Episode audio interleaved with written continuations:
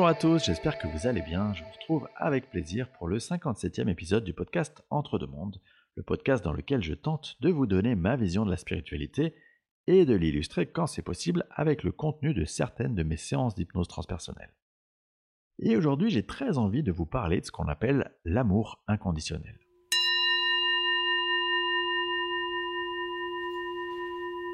En préambule, je tiens à préciser, et c'est valable pour tout ce que je vous présente, que ceci n'est que ma vision, ma vérité, et que comme toute vérité, 1. Elle est subjective, et 2. Elle est changeante dans le temps. Bref, j'ai envie de vous parler d'amour inconditionnel parce que finalement, je me rends compte que ça peut paraître un concept un peu abstrait ou un peu lointain. Il y a quelques années, au début de mon éveil spirituel, j'ai lu un livre qui m'a bouleversé par ses enseignements et que je conseille en tout premier lieu à toutes les personnes qui s'éveillent, c'est Conversation avec Dieu de Neil Donald Walsh, et en particulier le tome 1. Et dans ce livre, il est très clairement expliqué qu'il n'y a au final, sur ce plan sur lequel nous nous incarnons qui s'appelle la Terre, deux émotions principales, et que tout le reste des émotions découle soit de l'amour d'une part, soit de la peur d'autre part. Et ce qui est important de comprendre avec ce principe, c'est que finalement, L'amour, on peut l'associer avec le cœur, et le cœur, on peut l'associer avec qui on est vraiment. C'est-à-dire que finalement, lorsqu'on est dans une émotion d'amour, ou qui découle de l'amour, on est connecté à son cœur. Et quand on est connecté à son cœur, on est connecté à qui on est vraiment, notre moi divin. Je dis moi divin et non pas âme, parce qu'on est quelque part toujours connecté à son âme. Mais vous avez compris le principe. A l'inverse, quand on est dans une émotion de peur, ou qui découle de la peur, on est connecté à son cerveau, à son mental. Et quand on est connecté à son mental, on est connecté à son ego, c'est-à-dire son personnage incarné dans cette grande pièce de théâtre. Alors évidemment, la peur, le mental et donc l'ego, ils ont une raison d'être fondamentale sur ce plan qu'est la Terre. Et ça fait évidemment partie de l'expérience que de s'identifier à cette peur, que de s'y confronter, parce que l'objectif, en s'y confrontant, c'est justement de comprendre qu'il faut regarder en soi pour aller chercher son cœur pour aller retrouver l'amour. Je parle ici d'objectif, et je le dis souvent, l'objectif de toute âme, c'est l'atteinte de cet amour inconditionnel. Et en fait, le mot atteinte, il n'est pas tout à fait juste. Le bon terme, ce serait plutôt se rappeler. Se rappeler que nous sommes cet amour. C'est cet amour qui a fait que nous existons en tant qu'âme, et c'est aussi cet amour que nous souhaitons le plus ardemment possible retrouver. Mais alors, qu'est-ce que l'amour inconditionnel? L'amour inconditionnel, si on suit strictement l'étymologie des mots, c'est aimer tout ce qui est sans aucune condition. Aimer simplement parce que c'est, parce que ça existe, et non pas aimer pour ce qu'on pourrait en récupérer en retour. Sur Terre, la manière d'exprimer notre amour, elle est souvent empreinte de cette fameuse peur dont je vous parlais. Et c'est normal parce que c'est justement l'expérience qui veut ça. Aimer sur Terre, c'est souvent avoir peur finalement de ne pas être aimé, ou aimer en l'autre la projection de ce que je vois en moi parce que c'est rassurant quelque part. C'est aimer son lieu de vie parce qu'il nous protège, c'est aimer ses amis parce qu'ils ont les mêmes valeurs que nous. Alors finalement, la vraie question qu'on peut se poser, c'est est-il possible d'aimer inconditionnellement sur cette terre, sur cette dimension? Et j'ai envie de vous dire que non, en tout cas pas tout à fait. Quelque part, il faut s'enlever toute pression, toute culpabilité par rapport à cet objectif. Pourquoi? Parce que je vous ai dit que sur cette terre, se confronter à la peur, au mental, à l'ego, S'identifier en quelque sorte à son personnage incarné, c'est l'expérience souhaitée. Et quand on passe par là, c'est très difficile, à moins d'être la réincarnation de Jésus ou d'être un saint, d'aimer inconditionnellement son prochain. Pour autant, je suis également convaincu que notre objectif à tous, dans nos incarnations respectives, il est d'arriver à s'approcher au plus près possible de qui on est vraiment. Donc de s'approcher le plus près possible de notre cœur, de cet amour. Et comment est-ce qu'on fait ça? Je pense que la clé, elle, réside dans notre capacité à changer d'angle de vue. Quand j'étais stagiaire dans une grande entreprise, il y a à peu près 20 ans de cela, une personne m'a dit, le dernier jour de mon stage, Tu sais Xavier, dans la vie, tout est toujours une question d'angle de vue. Et quand tu auras compris ça, tu auras tout compris. Et je vous avoue que j'ai mis du temps à comprendre que cette personne, elle avait souhaité me dire. Pour moi, ça signifie que, la plupart du temps, quand on regarde une situation, quand quelque chose se passe, quand quelqu'un nous parle, etc., on la regarde depuis notre angle de vue égotique. C'est-à-dire que l'information qui nous arrive, elle vient se confronter aux éléments constitutifs de notre personnage incarné. Nos croyances, nos valeurs, notre histoire, notre mode de pensée, etc. Ce qui se passe donc logiquement, c'est que soit on est en accord avec ce qui nous est présenté, et on aime, soit on est en désaccord, et là, on rejette, on juge.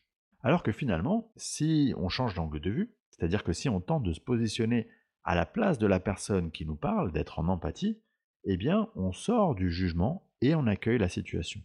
Et pour moi, cette capacité à ne pas juger, se mettre dans cette posture, c'est la clé pour s'approcher de ce fameux amour inconditionnel. Ce qui ne veut absolument pas dire que vous devez vous interdire de réagir, d'être offusqué, d'être en colère ou en désaccord.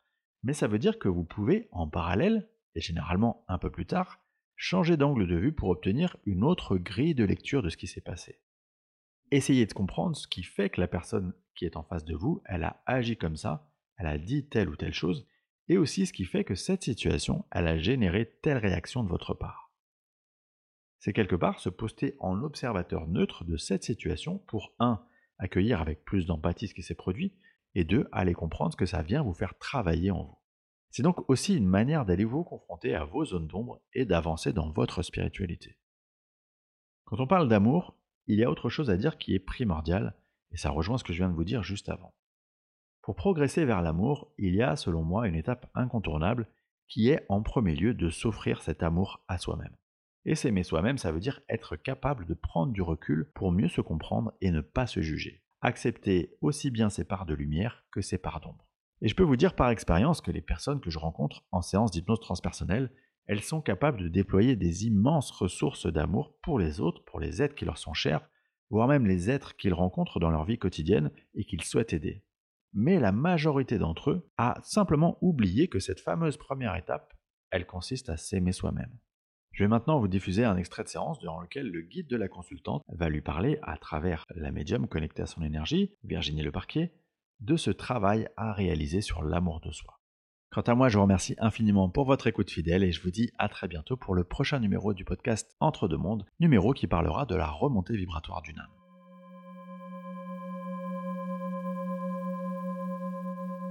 Mais au-delà d'avoir mis les choses au clair, il y a aussi un, travail euh, sur elle à faire. Je sais pas, tu vois, cette notion de, je mérite, euh, j'accueille. Euh, tu vois, comme redorer son image. Ouais. Euh, je suis belle, je suis, je, suis rayonnante, je mérite ce qu'il y a de mieux. D'accord, donc là on est sur la notion d'amour de soi, j'imagine. Oui. Ok, ce serait quoi le, le meilleur conseil pour arriver à retrouver ou, être dans la bonne mesure par rapport à l'amour de soi?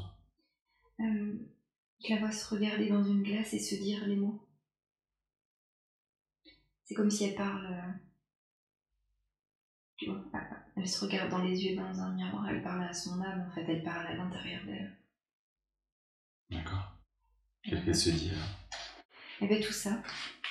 Euh, je suis quelqu'un de merveilleux, je suis magnifique. Ah, je mérite euh, tout le bonheur. Qu'est-ce qui fait que jusqu'à présent, elle a elle n'a pas réussi à, être dans la bonne mesure par rapport à justement son estime de soi ou l'amour de soi? Euh, c'est comme si pour l'instant l'image qu'on lui reflète n'était pas la bonne. Euh, attends, j'entends attends, besoin de clarification.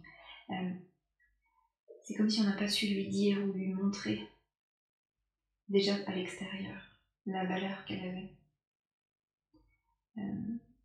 Donc il y a déjà l'image d'elle-même à reconstruire. C'est comme si on part de, Voilà, on est sur une renaissance. Ok. Et donc ce qu'on dit, c'est que cette euh, renaissance, elle est nécessaire avant de pouvoir euh, rencontrer quelqu'un? Oui. Parce qu'il ne faut pas montrer de faille, c'est-à-dire